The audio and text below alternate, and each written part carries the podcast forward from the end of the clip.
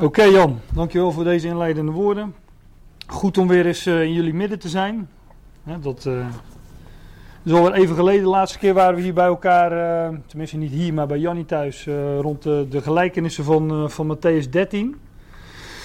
Um, hoewel dat niet helemaal waar is, een aantal van jullie heb ik vorig weekend nog een heel weekend mee doorgebracht.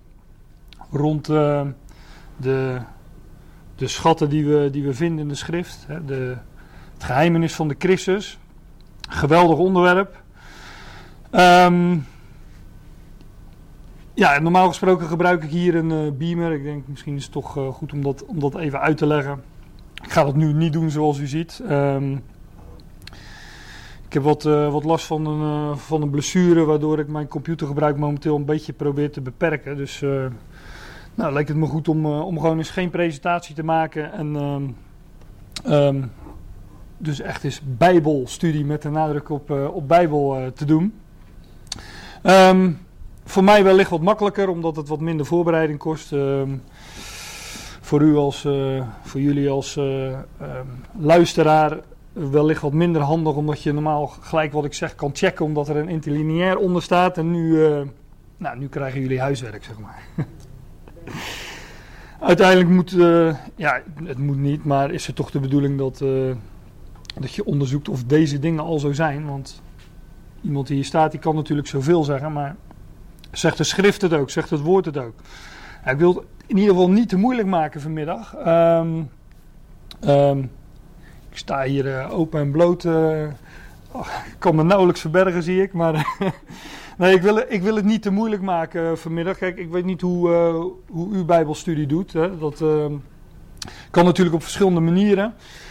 Um, ik heb gewoon eens naar dat uh, woordje, uh, naar de term gezonde leer ge, gezocht. Dat, dat onderwerp heb ik, heb ik ook aangekondigd. Um, en ik wil met name ook dat begrip gezond en leer eens uit elkaar trekken en het er eens over hebben van, um, ja, wat is nu precies leer? Dat zal vooral aan het einde aan het einde van mijn, uh, van mijn toespraak uh, ter sprake komen. Maar ik wil ook eerst eens kijken naar, naar dat woordje gezond. En wat, wat is nu precies gezond? En dan met name natuurlijk in de schrift, want hè, wat, wat gezond eten is, dat weet u natuurlijk allemaal wel. Hè. Daar worden we in deze huidige tijd mee overspoeld. Maar gezond, uh, als, als je dat opzoekt in het, uh, in het, in het woordenboek, dan, dan, dan, spreekt het over lichamelijk in orde. Hè? Of niet ziek, dan ben je gezond. Maar ook heilzaam, iets is gezond, iets is goed voor je. Hè, zon, zon, de zon, niet te veel natuurlijk, maar alles met mate is goed voor je. een sinaasappel is, is goed voor je, dat, dat zijn heilzame zaken.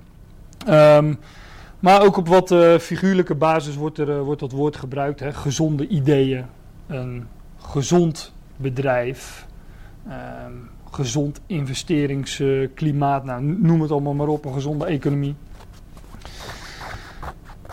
Dus dat woord uh, heeft, heeft wel een redelijk brede betekenis. Um, en ook in de schrift wil ik u gewoon eens wat, wat voorbeelden laten zien hoe dat, hoe dat woord gebruikt wordt.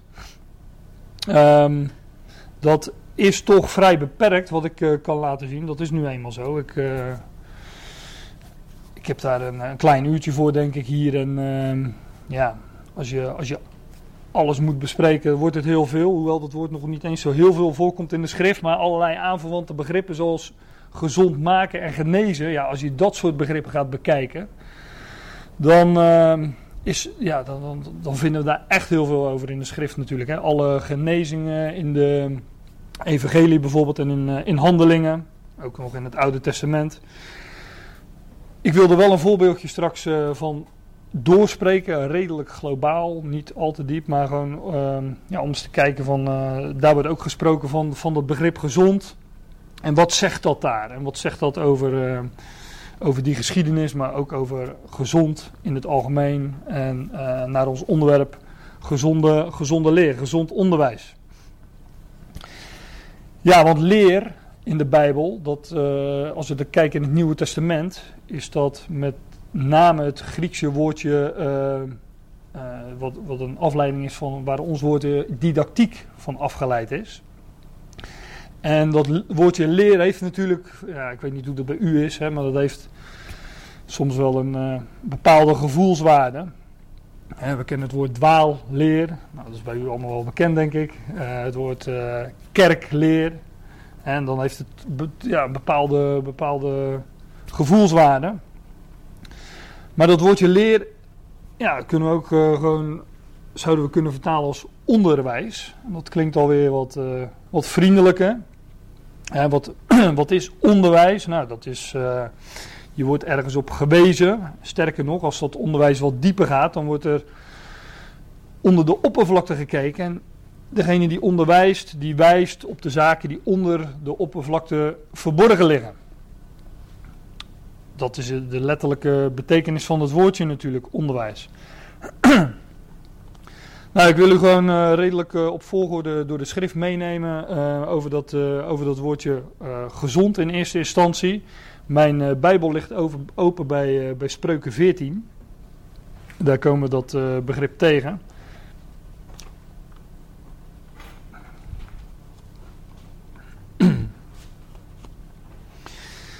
En dan haak ik even aan in, in vers 27. Eh, Daar gaat het over de vrezen des Heren is een springader des levens. Ik heb overigens de Statenvertaling. Ik weet niet uh, wat, u, wat u voor vertaling heeft. Jij hebt altijd herzien inderdaad, ja. Ja, ook Statenvertaling, ja. Ik, ik heb wel een MBG-vertaling, maar die is vrij klein. En ik dacht, als ik nu elke keer op 10 centimeter afstand van die Bijbel moet gaan staan, dan wordt het ook wat lastig. Dus ik, ik neem gewoon die Statenvertaling mee. En uh, ja, sowieso zal ik erop wijzen als er wat anders staat in de grondtekst. ik heb ook de MBG en andere vertalingen wel op nageslagen. Dus we zullen ook wel zien wat, wat daar staat. Dat, dat kan, wel, kan wel verduidelijken. Maar in vers 27 staat dan de vrezen des Heren. Hè, de vrezen van Yahweh het ontzag van, van Yahweh. Dus ja, daar hebben we het ook wel eens een keertje over gehad. Dat was nog in, volgens mij in Tollebeek. Toen, toen heb ik uh, bijbelstudie gegeven over wijsheid. En het beginsel van wijsheid is de, de vrezen des Heren, zegt ook spreuken.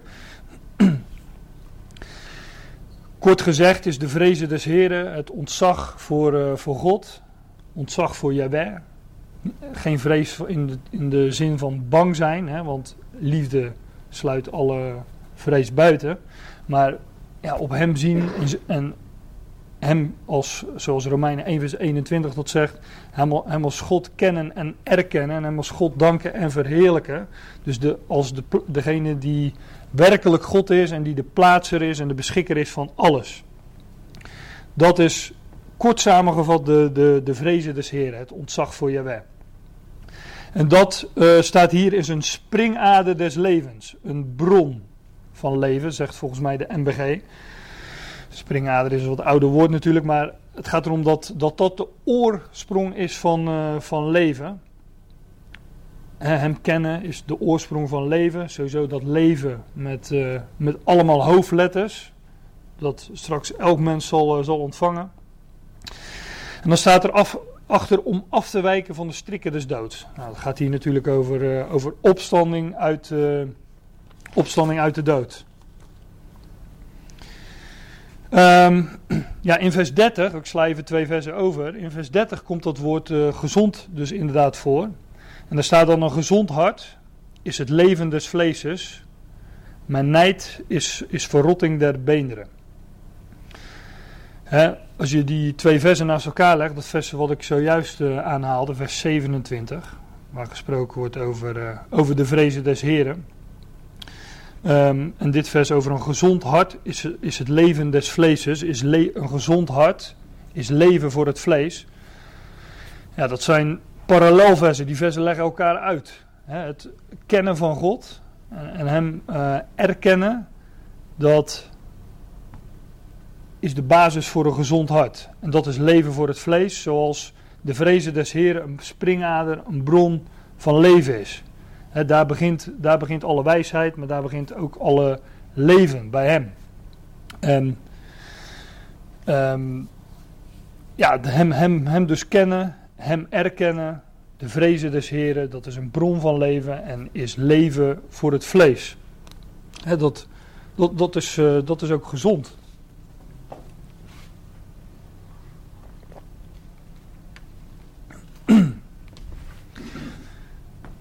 Was wel mooi. Ik was deze week op een, op een Bijbelstudie. En daar sprak ik een, uh, een jonge vent. Mijn leeftijd ongeveer. en die. Uh, nou, ik, ik had hem nog nooit eerder ontmoet. En uh, hij zat naast me en we kwamen zo in de pauze tot een, tot een gesprek. En hij vertelde mij dat hij nogal een denker was. En hij was opgegroeid in een bepaalde kerk. En hij, zegt, hij zei tegen mij van, joh, ik heb altijd tegen mijn vader uh, gezegd van, joh, hoe kan dat nou? Er is een God van liefde. Wij, wij geloven dat hij liefde is. Hè, dat beleiden we met de mond. God is liefde. En aan de andere kant geloven we ook dat, dat diezelfde God, die liefde is, er een, uh, een hel op nahoudt. Waarin hij een groot deel van zijn schepselen voor altijd zal gaan pijnigen. Als, als straf of als wraak of als, ja, om zijn gram te halen of wat dan ook. En hij kon dat niet met elkaar rijmen. En hij, vroeg vaak aan zijn vader van, ja hoe, zit dat nou? En zijn vader had daar niet echt een, uh, een antwoord op. En ja, waarschijnlijk was zijn vader het op een gegeven moment ook een, uh, ook een beetje zat.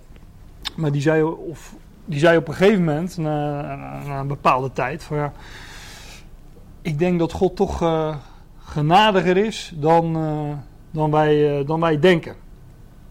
Nou, voor hem was dat toch nog niet afdoende hij zegt, ik ben er altijd mee bezig gebleven. En dat heeft mijn, echt mijn, leven, mijn leven wel bepaald. En hij zegt, ik, ik kreeg er ook stress door. Hij zegt, ik trouwde op een gegeven moment, kreeg een kindje. En ja, je gaat toch denken van, ja, maar als dat kind nou niet de juiste keuze maakt, komt hij dan, hè, gaat hij dan naar de hel? En er waren dierbaren die niet geloofden. En hij zegt, ja, ik leed er echt onder. En hij, vertelde mij, hij zegt van, ik, op een gegeven moment heb ik tot God gebeden. En toen heb ik gezegd van, God, als u die God bent die ze mij voorspiegelen, dat u bent, dan wil ik echt helemaal niks met u te maken hebben. Niks. Ook al moet ik daarvoor maar naar de hel. Maar hij zegt, ik heb ook gezegd, van als u bestaat, en als u anders bent, als u, denk, als u bent zoals ik denk dat u bent, inderdaad die God van liefde, ja, dan wil ik u wel leren kennen. Maar ik wil weten hoe het zit. hij vertelde mij dat hij op een gegeven moment op een, uh, op, op, op een website kwam, op een tweetal website, goed bericht en, uh, en het beste nieuws. Dat hij ging lezen en studeren en dat alle puzzelstukjes op zijn plek vielen. En hij vertelde mij, hij zegt, ik was in één keer van al die stress af. Hij zegt, ik had vrede met God. Ik had vrede met mijn omgeving, vrede met, met, met mensen om me heen. Hij zegt dat was echt het, het effect wat genade op mij had. Hij zegt ik, ik leerde Gods genade kennen. En het resultaat was dat ik ja, fysiek gewoon geheeld werd als, als het ware. Ik was van die stress af. En alle bijkomstigheden die die stress met, met zich meebracht. En ja, ik, uh, ik, ik, hij zegt, ik voelde me ook heel anders. En ik stond, ik stond heel anders in het leven. Nou, als we het daarover hebben, dat, dan denk ik dat dat een, uh, een gezond hart is. God kennen en zijn zijn genade kennen. Ja, dat, uh, dat dat wat met het vlees doet, zoals hier ook staat, hè, een gezond hart, in vers 30 van Spreuken 14. Een gezond hart is leven voor het vlees. Ja, daar gaf hij een mooi getuigenis van. En uh, ja, ik denk dat, uh, dat we dat allemaal wel ook wel kunnen begrijpen. Um, ja, nog zo'n mooi vers, oh, vers 33. Hè? Wijsheid rust in het hart van de verstandigen. Maar wat in het binnenste van de zot is, wordt bekend. Hè, dus een, als je die versen naast elkaar uh, legt. Een gezond hart is gevuld met wijsheid. Hè, daar rust wijsheid in. En, daar, en, en die wijsheid, dat is, het beginsel daarvan is het kennen van God. De vrezen des Heren. Ik wil met u... Uh, ik wil met jullie wat verder bladeren naar Matthäus. Om gewoon eens een van die, uh, van zo'n geschiedenis die, die spreekt over, uh, over genezing. Om die, uh, om die er even uit te lichten. Nou, dat, dat gaf ik in mijn inleiding al een beetje aan. Daar zijn er vele van, dat soort geschiedenissen. Ik denk wel eens als ik die evangelie zo doorlees, dan waren, dan waren daar wat zieken in die tijd, toen de Heer hier op, uh, op aarde was. We hebben het over een genezing van een man met een, uh, met een dorre hand. Dat is in uh, Matthäus 12, vanaf vers 9. Laat ik eerst die paar versen even lezen. Vers 9 tot, tot 14. En vandaar voortgaande kwam hij in hun synagoge. En ziet, er was een mens die een dorre hand had. En zij vraagden hem, zeggende, is het ook geoorloofd op de Sabbatdagen te genezen? Opdat zij hem mochten beschuldigen. En hij zeide tot hen, wat mens zal er zijn onder u die een schaap heeft, en zo, dezelfde, uh, zo dat zelf op een Sabbatdag in een gracht valt, hetzelfde niet zal aangrijpen en uitheffen. Hoeveel meer gaat nu een mens een schaap te boven? Zo is er dan ook op de Sabbatdagen geoorloofd om wel te doen. Toen zeide hij tot die mens, strek uw hand uit. En hij strekte ze uit en zij werd hersteld. Gezond gelijk de anderen. En de fariseeën uitgegaan zijn, die hielden tezamen raad tegen hem hoe zij hem uh, doden mochten. Um, die man die had een, uh, had een dorre hand. Nou, we lezen dat, uh, dat de Heer hem geneest. In de, in de schrift zijn al die genezingen, uh, komt er zo ook nogal op, die zijn, die zijn altijd een uitbeelding van, van, van iets. Um, ik heb deze geschiedenis uh, genomen, natuurlijk omdat daar staat dat, dat, dat, dat die man hersteld wordt en dat hij gezond, gezond wordt gemaakt. Maar ook een beetje omdat het er hier wel erg dik bovenop ligt waar die genezing een, een type van is. Is namelijk een de genezing van die man met die dode hand is namelijk een type van uh, het herstel van Israël.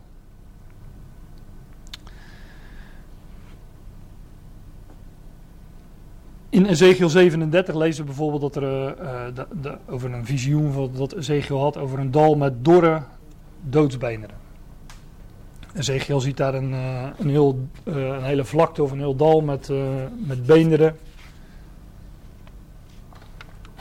En nou, dan komt er, uh, komt er vlees op die, uh, op die beenderen, op die dorre beenderen. Er komen spieren op. En vervolgens staat er dat, uh, dat, dat daar nog geen geest in was. Dus dat lichaam kwam bij elkaar. Ik denk dat dat een type is van de, van de huidige staat Israël, die, die ook bij elkaar gekomen is. Nog niet helemaal af, maar er is in ieder geval nog geen geest in, nog geen leven. Vervolgens lees je ook in Ezekiel 37 dat daar uh, uiteindelijk die, die geest wel inkomt. Um, maar daar gaat het dus over dorre doodsbeenderen. En hier wordt ook gesproken van uh, een man die een dorre hand, een dorre hand had. En die hand uh, die wordt hersteld. Overigens is wel leuk, want ik, ik lees het nu uit Matthäus. Maar de geschiedenis komt ook voor in Marcus en Lucas. En in Lucas lees je dat het zijn rechterhand was. En dus zijn rechterhand was verdord. Daar kon hij niets mee. die man was niet in staat te doen wat recht is. Zoals Israël niet in staat is te doen wat recht is. Die rechterhand spreekt ook van, uh, van gemeenschap. Hè? Paulus en, uh, uh, Paulus en Petrus en Jacobus die gaven elkaar, volgens mij lezen het in Galaten 2, die gaven elkaar de rechterhand van de gemeenschap. Die rechterhand beeldt gemeenschap uit. Maar hij spreekt ook van verhoging. Zit aan mijn rechterhand, zegt, uh, zegt God over zijn, uh, over zijn gezalde, over Christus. Dus dat is de positie aan Gods rechterhand, is een positie van verhoging. Nou, hier wordt gesproken van een uh, Israël in vernedering, niet in, niet in staat, niet, of niet in de juiste staat om verhoogd te worden, om het zo maar uit te drukken niet in gemeenschap levend met, met hun God. En niet in staat te doen wat recht is, wat rechts is, wat recht is. We vinden dat die dingen in ons taalgebruik ook nog wel, uh, wel terug. Nou, die man die. Uh, ze, ze, de Heer Jezus wordt dus een, uh, verzocht, staat er, opdat zij hem mochten beschuldigen. Vragen ze aan hem in vers 10. Is het ook geoorloofd op sabbatdagen te genezen? Nou, ik heb aardig wat genezingen doorgelezen van de laatste week. Maar het lijkt of de Heer het altijd op Sabbat doet. Hè, expres. um, maar die? Zij? Ja, ja. En de Heer vraagt dan ook uh, of, het, of het geoorloofd is om op uh, Sabbatdagen uh, goed te doen. Maar die Sabbat, de Sabbat is de zevende dag. En de schrift zegt dat bij de Heer één dag is als duizend jaar en duizend jaar als één dag. Hè. Dus die zevende dag is ook dat zevende millennium. Die zevende dag van duizend jaar waarin Israël straks inderdaad de rust zal ingaan. Ze zullen op die Sabbat de rust ingaan. En daar is deze genezing een uh, type van. Ze zullen hersteld worden, gezond. En uh, nou ja, alles wat ik net al zei over die rechterhand.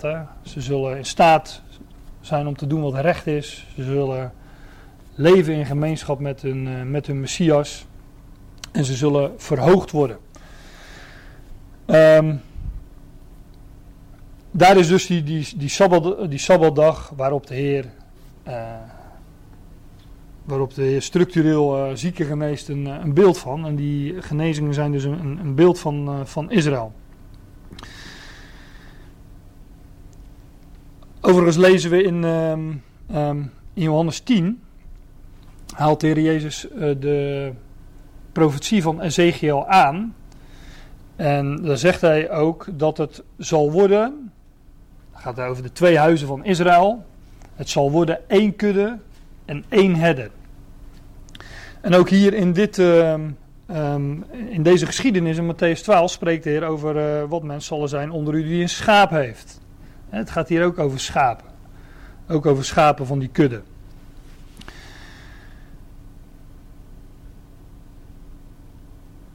Nou, ik zei al, de, de, de, de, op de Sabbatdagen vinden vele genezingen plaats. De lammen van Bethesda is daar een voorbeeld van. De, de blindgeborenen, allebei in Johannes. Johannes 5 en Johannes 9.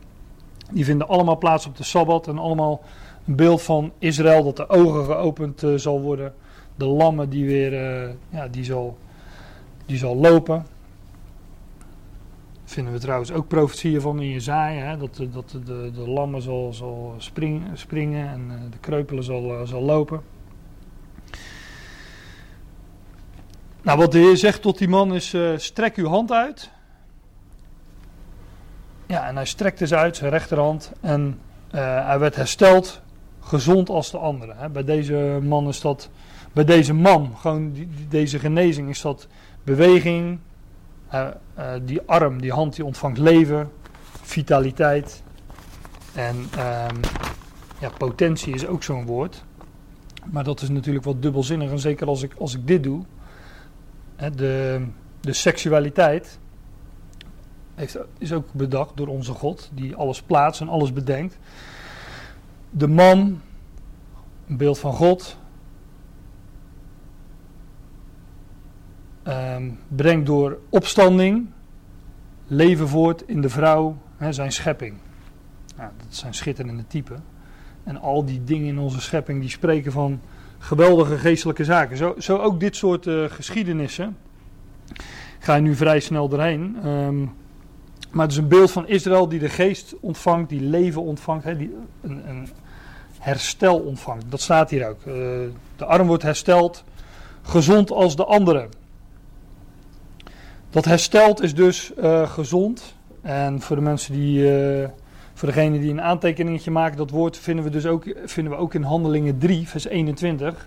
Daar houdt Petrus een, een toespraak over, inderdaad, over het herstel van, van Israël. Dat woordje herstel wordt in mijn statenvertaling vertaald met wederoprichting.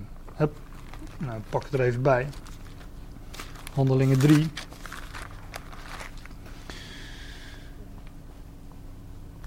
vers 21.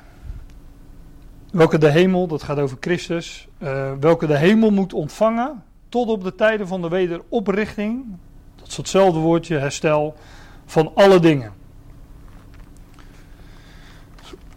Ook daar spreekt Petrus uh, tot, uh, tot Israël en spreekt over het, uh, over het herstel van Israël. Hè, op, op grond van bezinning en bekering, vers 19. Wanneer het volk zich zou bezinnen, wanneer het volk zich zou bekeren, zouden hun zonden uitgewist worden. Ja, het is wat krom vertaald in de Statenvertaling. Um, er zou verkoeling komen van het aangezicht van de Heer. En dan zou hij zenden Jezus Christus, die hen, Israël, tevoren gepredikt was. En dan vers 21. Welke de hemel moet ontvangen tot op de tijden van de wederoprichting. Van alle dingen die God gesproken heeft door de mond van al zijn heilige profeten. Vanaf de eeuw, vanaf de aion. Goed, um, ja, ik zei al, Lucas uh, 6 staat die geschiedenis uh, ook. Um, ik blader er toch even naartoe, want daar wordt wel heel erg de nadruk uh, ook gelegd op, op opstanding. Lucas uh, 6, genezing van een uh, verdorde hand staat er ook bij mij weer boven. En daar staat in, in vers 8, het is gewoon een parallelvers met, met Matthäus 12, vers 13. Er staat in vers 8, doch hij kende hun gedachten en hij zeide tot de mens die de dode hand had, Reis op en sta in het midden. En hij opgestaan zijnde stond. Vier keer op, opstanding. Ja, er wordt dus echt een nadruk op gelegd. En ook nog uh, in het midden.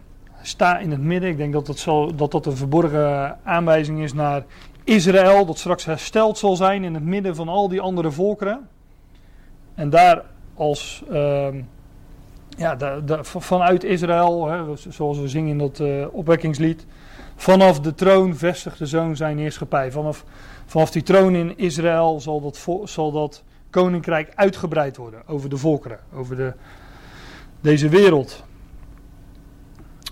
Ja, in, Marcus, ik ga er niet naartoe, maar in Marcus uh, lees je nog dat hun, uh, hun harten verhard waren.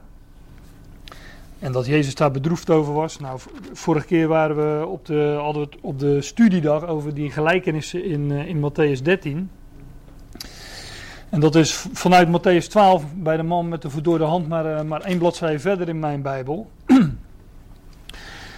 in Marcus 3 lees je dat hun harten verhard waren in de geschiedenis van de man met de verdorde hand. En in Matthäus 13, we, we hebben toen onder andere vers 15 gelezen, waar de Heer, Heer Jezus een profetie aanhaalt van Jezaja. En hij zegt, het hart van dit volk is dik geworden. Het hart van dit volk is vet, is log geworden. Hè? Traag, traag om te geloven.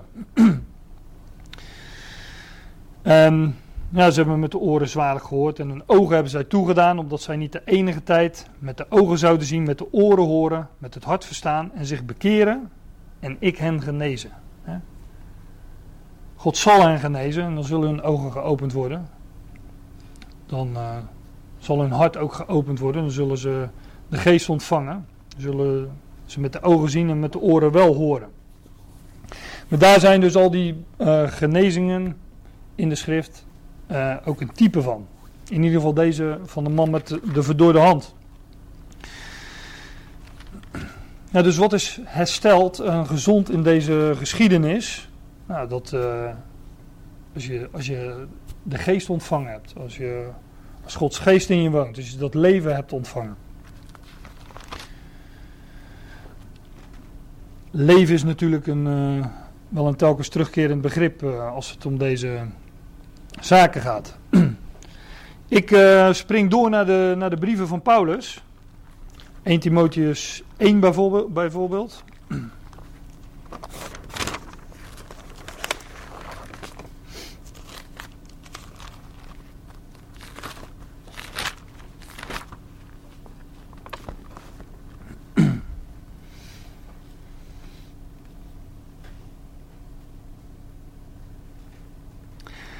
Ja, ik, uh, dit, dit, zijn natuurlijk dit zijn schriftgedeelten, daar staat zoveel in.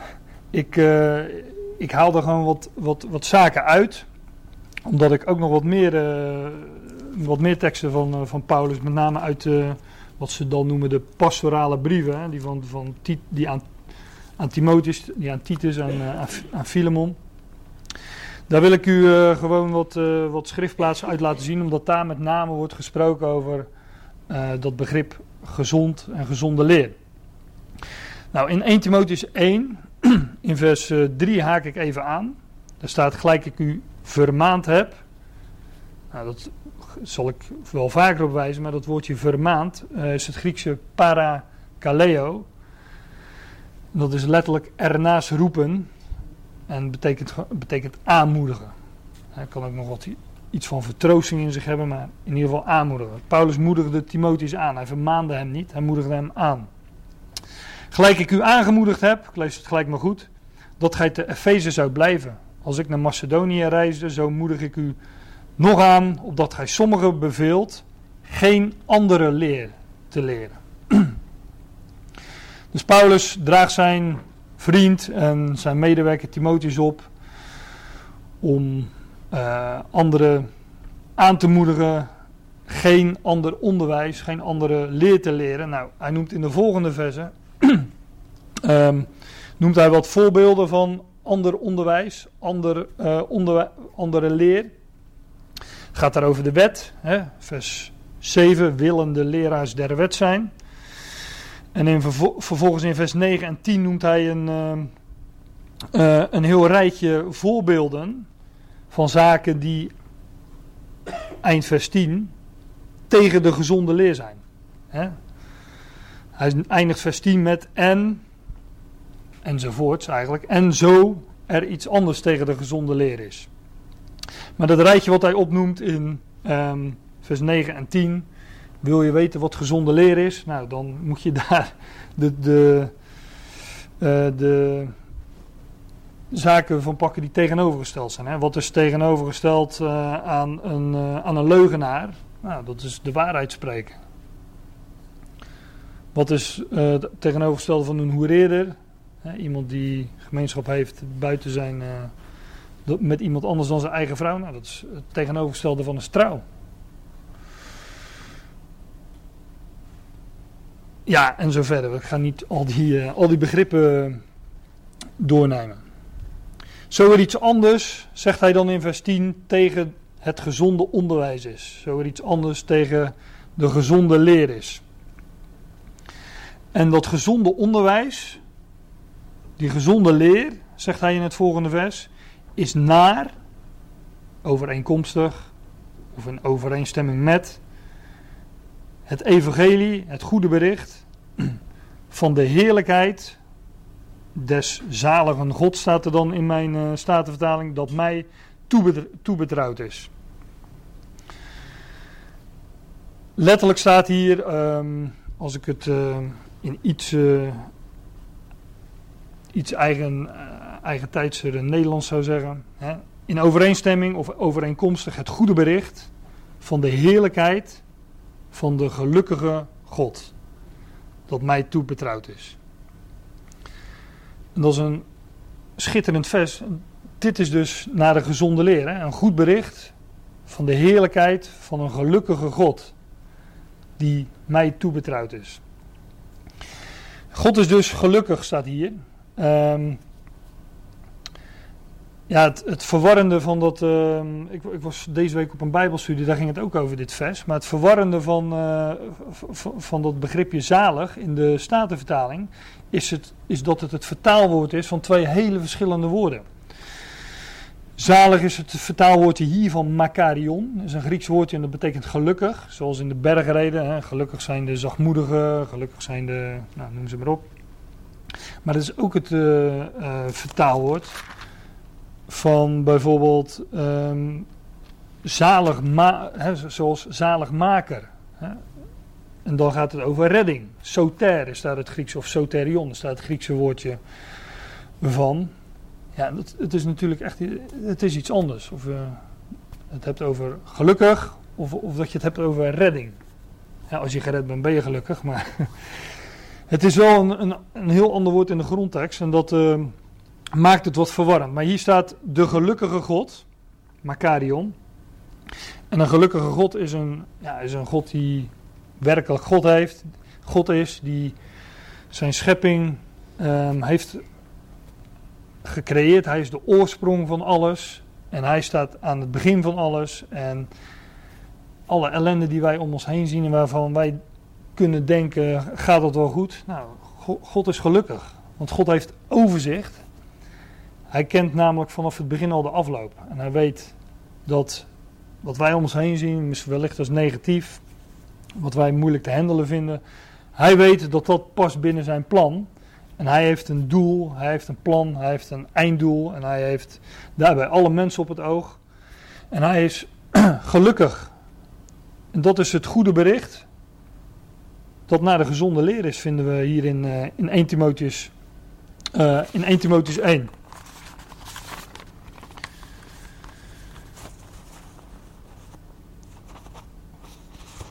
Blijf ik even in Timotheus en uh, ga ik naar 1 Timotheus 4.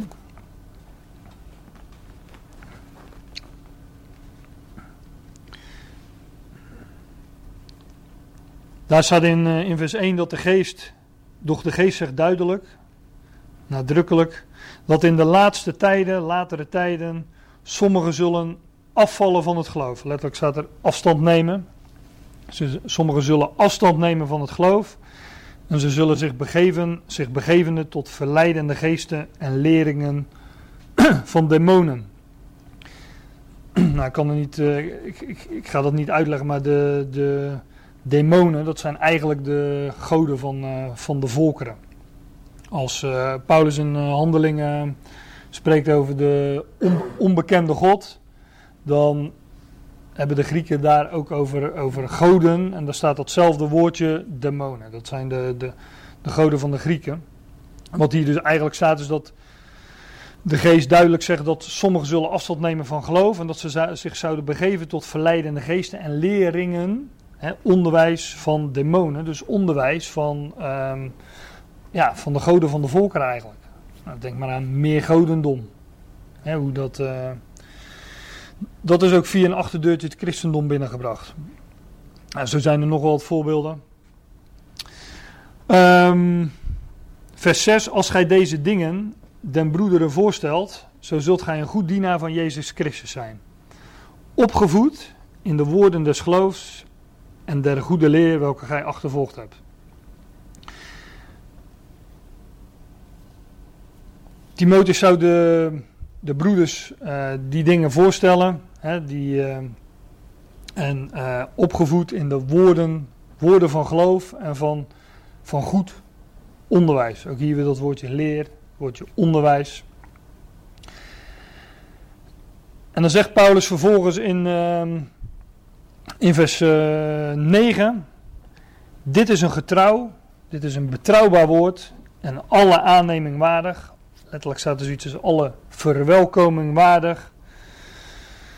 Want hiertoe arbeiden wij ook en worden versmaad omdat wij gehoopt hebben op de levende God, die behouder, die redder is, aller, van, van alle mensen, maar allermeest der gelovigen. En dan zegt hij ook weer, beveel deze dingen en leer ze. Dat woordje beveel um, is letterlijk uh, geef opdracht. Draag dit op, draag dit op en onderwijs dit, zegt hij dus. ontzettend veel nadruk legt Paulus erop. Dat woordje bevel is het Griekse woordje par agello. En daar, uh, dat woordje agello, dat is, uh, dat, dat is berichten of boodschappen. Het woordje evangelie het, in, in het Grieks is euangello of euangelion. Ja, mijn Griekse uitspraak is niet, uh, is niet hiervan het. Maar het gaat dus over een uh, met nadruk boodschappen, met nadruk berichten. Paulus bracht een bericht, een boodschap. En hij zegt van tegen Timotheus: draag dit met nadruk op en onderwijs dit. Namelijk dat de levende God redder is van alle mensen, maar allermeest van, van gelovigen. En hij zegt daar ook van, dit is een betrouwbaar woord, dit is een getrouw woord en alle aanneming waardig.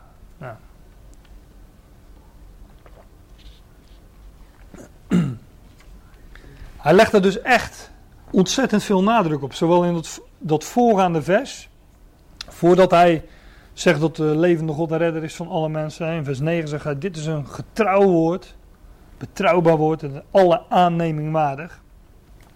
En hij sluit dan ook af met beveel deze dingen, geef, ja, met, na, met, geef met nadruk boodschap deze, dit evangelie, dit bericht en onderwijs dit. want dit is namelijk uh, woord van geloof en van goed onderwijs, zoals we la lazen in vers 6. Gezonde leer. Ik blader even verder naar, uh, naar Titus.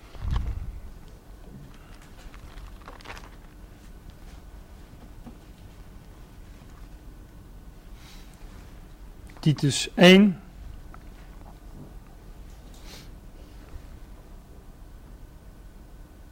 In Titus 1, vers. Even kijken.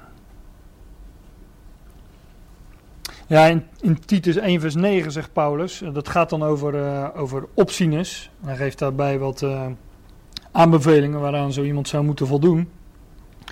Vers 7 bijvoorbeeld. Maar in vers 9 zegt hij dan over die opzieners. Uh, die vasthoudt aan het getrouwe woord dat naar de leer is, opdat hij machtig zij beide om te vermanen, aan te moedigen, door de gezonde leer en om de tegensprekers te wederleggen.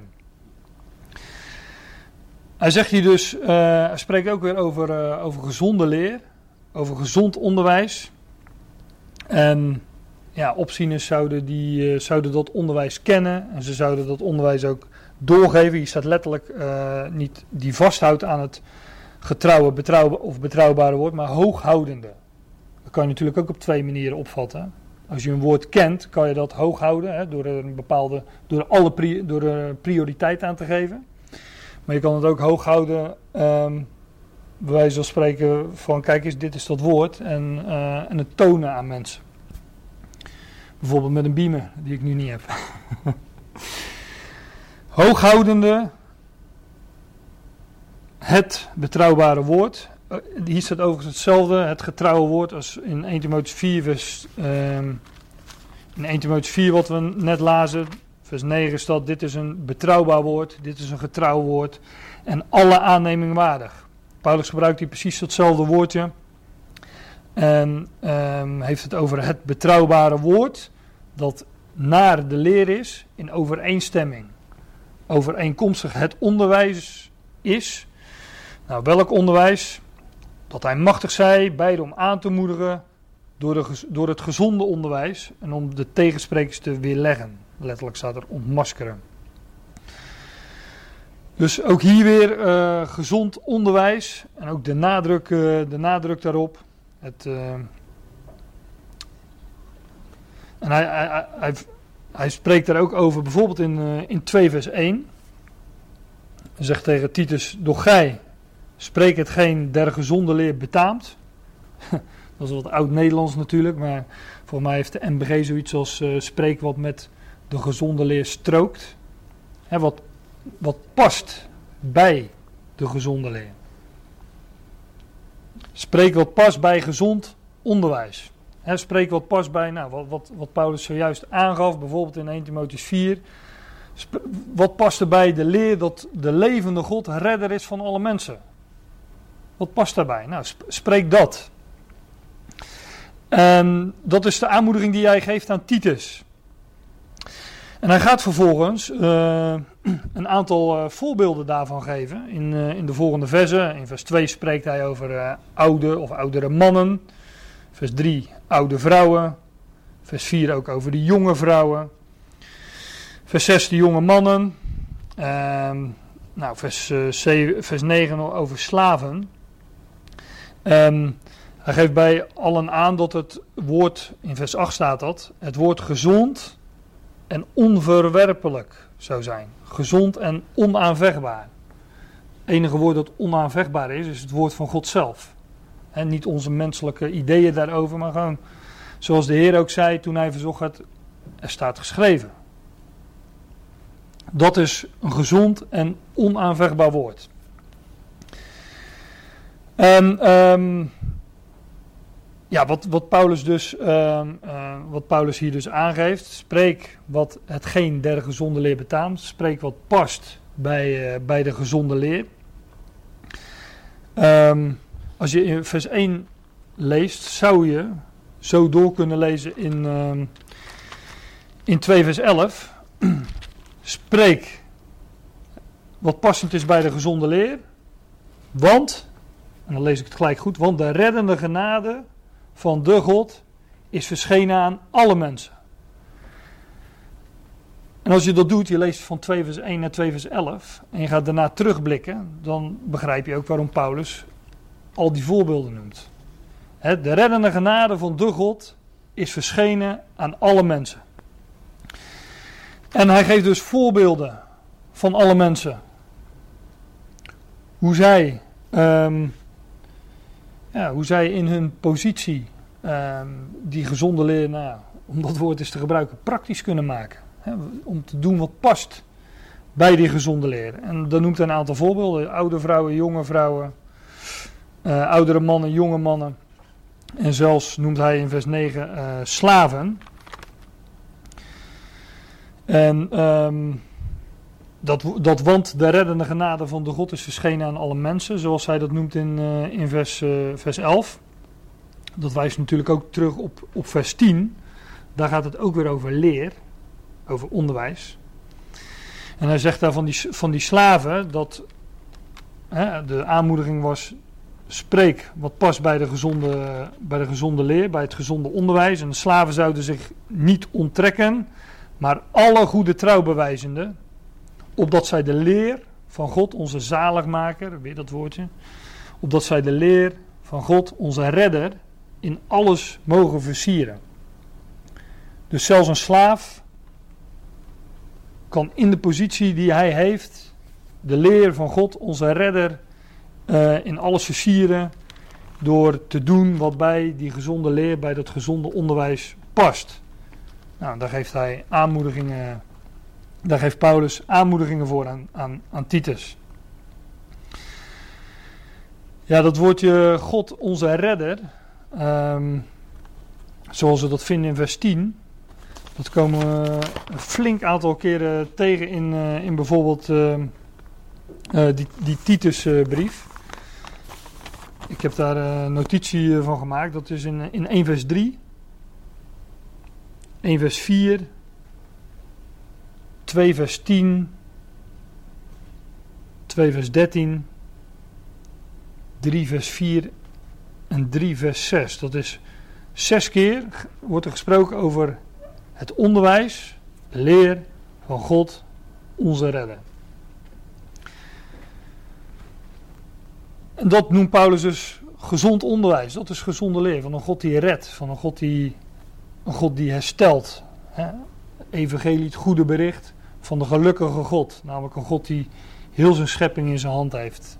Het is namelijk zijn schepping. Hij heeft het bedacht en hij zoekt wat verloren is totdat hij het gevonden heeft.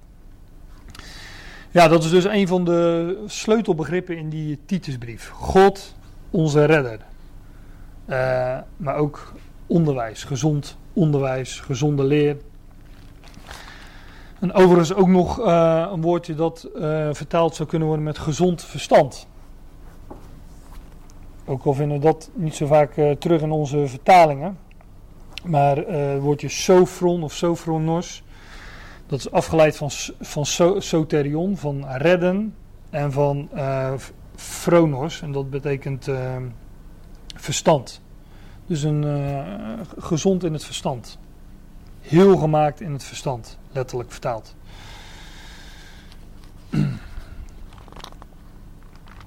um, Ja, ik blader nog even terug naar, uh, naar 1 Timotheus. Daar is dan nog een begrip wat, uh, wat erg in de buurt komt van, van gezonde leer of gezond onderwijs.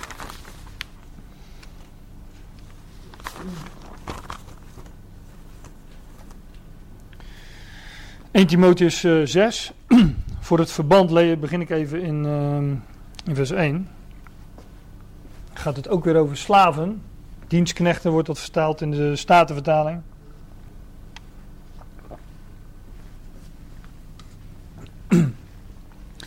De dienstknechten, de slaven, zoveel als er onder het juk zijn, zullen hun heren, in het Grieks staat dat despotes, Ons woord despoot komt er nog vandaan. Eigenaar is dat letterlijk. De slaven, zoveel er als ze onder juk zijn, zullen hun heren alle eerwaardig achten, opdat de naam van de God, naam van God en de leer, het onderwijs dus weer, opdat die niet gelasterd worden. Ook hier weer onderwijs. Hè? En in vers 2, en die gelovige heren hebben, zullen hen niet verachten omdat zij broeders zijn, maar zullen hen te meer dienen. Letterlijk staat hier ook weer slaaf zijn, omdat zij gelovig en geliefd zijn als die deze weldaad mede deelachtig zijn.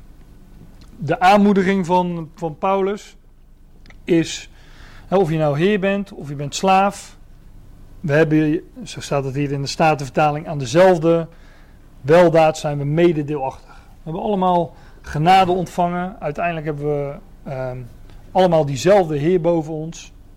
We hebben allemaal dat geloof ontvangen. We hebben, wij hebben geopende ogen ontvangen.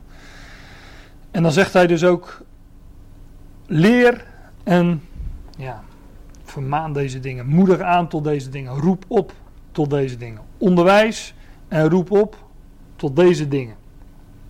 En zegt hij dan: indien iemand een andere leer leert en niet overeenkomt met de gezonde woorden van onze Heer Jezus Christus en met de leer die naar de godzaligheid is, die is opgeblazen en weet niets, enzovoort. Paulus zegt dus als iemand andere leer leert, ander onderwijs geeft dan, uh, dan wat ik hier in 1 Timotheus, dit is 1 Timotheus 6, maar wat we bijvoorbeeld in 1 Timotheus 4 uiteenzetten, waar we net waren. Dat is, een, is een betrouwbaar woord, alle aanneming waardig, de levende God is redder van alle mensen. En zegt hij als iemand een andere leer leert, ander onderwijs leert, die niet overeenkomt met de gezonde woorden van onze Heer Jezus Christus en met de leer, het onderwijs dat naar de godzaligheid is, nou, enzovoorts. Godzaligheid, heb ik volgens mij ook wel eens op gewezen, dat, dat is een Grieks woordje eu, zal dus van evangelie eu, betekent goed. En sebia is uh, verering. Uh, godzaligheid is zo'n uh, ja, zo'n niet-zeggend woord. Letterlijk staat er die, de leer, het onderwijs dat naar de goede verering is. Nou, welk, welk onderwijs is er naar de goede verering? Ik, ik volgens mij al verwezen naar Romeinen 1 vers 21. Hè? God als God danken en verheerlijken. Hem de plaats geven die hem toekomt. Hè? De vrezen des Heren, het ontzag voor Jahweh. Hem werkelijk als, als God erkennen. En hè, erkennen dat hij alles in de hand heeft. En dat hij met alles een plan en een doel heeft. Dat hij de oorsprong is van alles. Dat is onderwijs ja, die naar de godsvrucht of goede verering is. Um, of zoals uh, Paulus bijvoorbeeld zegt in, in 1 Timotheus 2. Hè, er is één God, zegt hij daar. Er is ook één middelaar van God en van mensen, de mens Christus Jezus. Daarvoor had hij ook al aangegeven, het is in vers 3, het is goed. Het is goed en aangenaam voor God onze redder, die wil dat alle mensen gered worden. Want er is één God, er is ook één middelaar van God en mensen, de mens Christus Jezus. En hij zegt er ook nog dat de losprijs is betaald voor allen. Nou, dat is gezond onderwijs. Um, dat zijn de gezonde woorden van de, ja, van de Heer Jezus Christus. Wellicht denkt u bij de gezonde woorden van de Heer Jezus Christus aan iets heel anders. Ik, uh, ik sloeg mijn studiebijbel erop na en die zei bij dit vers um, over de gezonde woorden van de Heer Jezus Christus. Strikt genomen wijzen de gezonde woorden van de Heer Jezus Christus alleen op uitspraken van de Heer Jezus zelf. En ze zeggen dan nog bij die woorden waren kennelijk al op, op schrift gesteld. Misschien uh, moeten we daar later nog eens een keer uh, uh, uitgebreid en, diep over, over doorpraten. Want het is op zich een, een bijbelstudie op zich. Maar de Heer Jezus zelf zegt dat hij was gezonden tot de verloren schapen van het huis van Israël. En daar stuurde hij ook zijn twaalf discipelen naartoe. Dan zegt dat met, met nadruk, bijvoorbeeld in, in Matthäus uh, 15. En de, zo, zoals wij het gezonde onderwijs vinden, hè, waar, ik net een aantal voorbeelden van noemde in de brieven van Paulus, dat, dat ik, noem ze met, ik noem opzet de brieven van Paulus, omdat aan ons de apostel Paulus gegeven is als apostel en leermeester van de natie. Dat zegt hij ook in deze brief. Ja, bij die versen waar we zojuist waren in 1 Timotheus 2. Daar zegt hij in vers 7 van 1 Timotheus 2, waartoe ik gesteld ben, een prediker, herhoud staat er letterlijk, een prediker en apostel. Ik zeg de waarheid in Christus, ik lieg niet, een leraar, een leermeester der heidenen, in geloof en waarheid. Paulus zegt hier ehm, ja, wat zijn missie is als apostel. Hij is uh, een leermeester van de natie, een leraar der heidenen in geloof en waarheid. Hij benadrukt dat, want hij zegt: Ik zeg de waarheid in Christus, ik lieg niet. Oftewel, wat ik nu ga zeggen, dat is uitermate belangrijk. En we vinden dit um, statement van Paulus dat hij een leermeester was voor de natie, vinden we op meerdere plaatsen. En hij zegt waartoe ik gesteld ben. hij was gesteld om het voorgaande wat hij hiervoor voor het voetlicht brengt, om dat onder de natie te gaan verkondigen.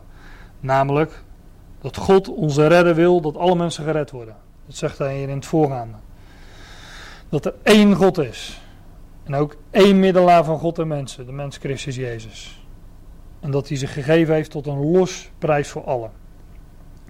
Dat is gezond onderwijs dat Paulus ons geeft. En uh, ja, dat wij uh, als navolgers van Paulus en daarmee als uh, navolgers van Christus uh, bekend mogen maken.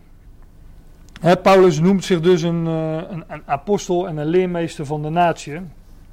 Um, wat ik overigens een, een, schitterend vers ook vind wat dat betreft, als het gaat over de, de woorden van de Heer Jezus Christus. Dan blaad ik even naar uh, Galaten 1.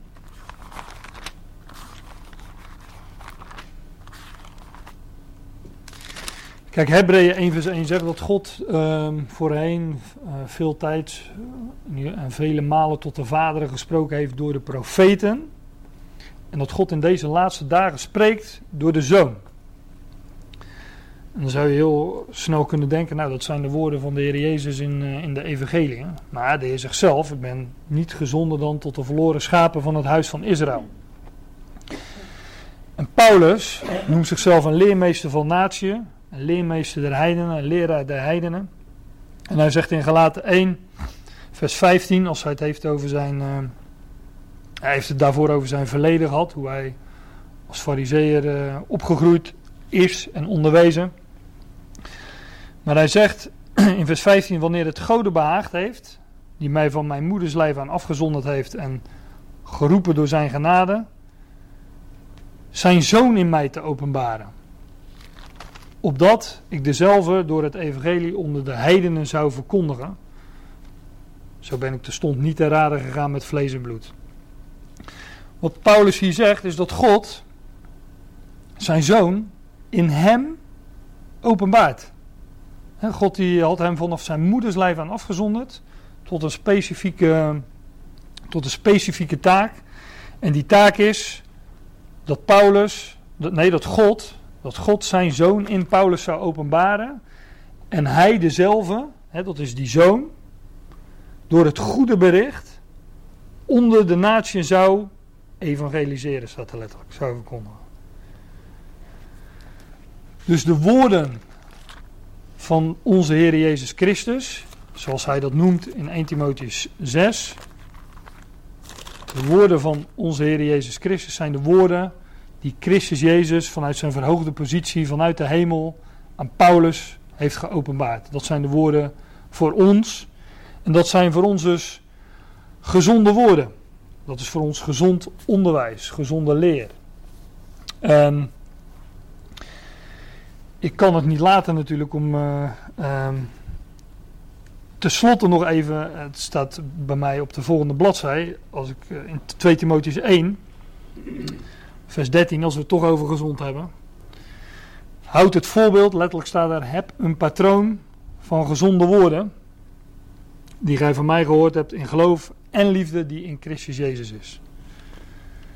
Het is belangrijk om te spreken met en gezond onderwijs, maar gezond onderwijs bestaat ook uit gezonde woorden. Geen woorden die menselijke wijsheid leert, zoals 1 Korinthe 2 dat zegt. maar gewoon woorden die de geest leert. Hetzelfde vers, 1 Korinthe 2 vers 13. Woorden die de geest leert, woorden die wij in de schrift vinden, daar zouden we ook dat gezonde onderwijs mee staven. En dan is het woord dus ook gezond en onaanvechtbaar, zoals we dat in Titus zagen.